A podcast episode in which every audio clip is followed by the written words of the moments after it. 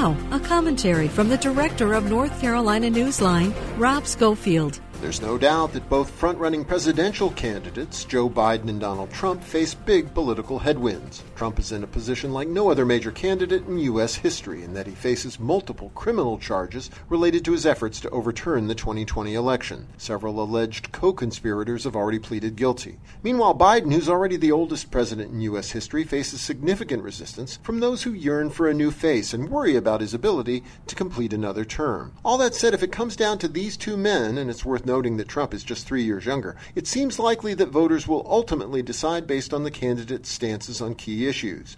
And if this is the case, this week's elections are a welcome sign for Biden. As voters demonstrated in state after state, the president's positions, particularly on abortion rights, health care, and wages for working people, remain extremely popular with voters.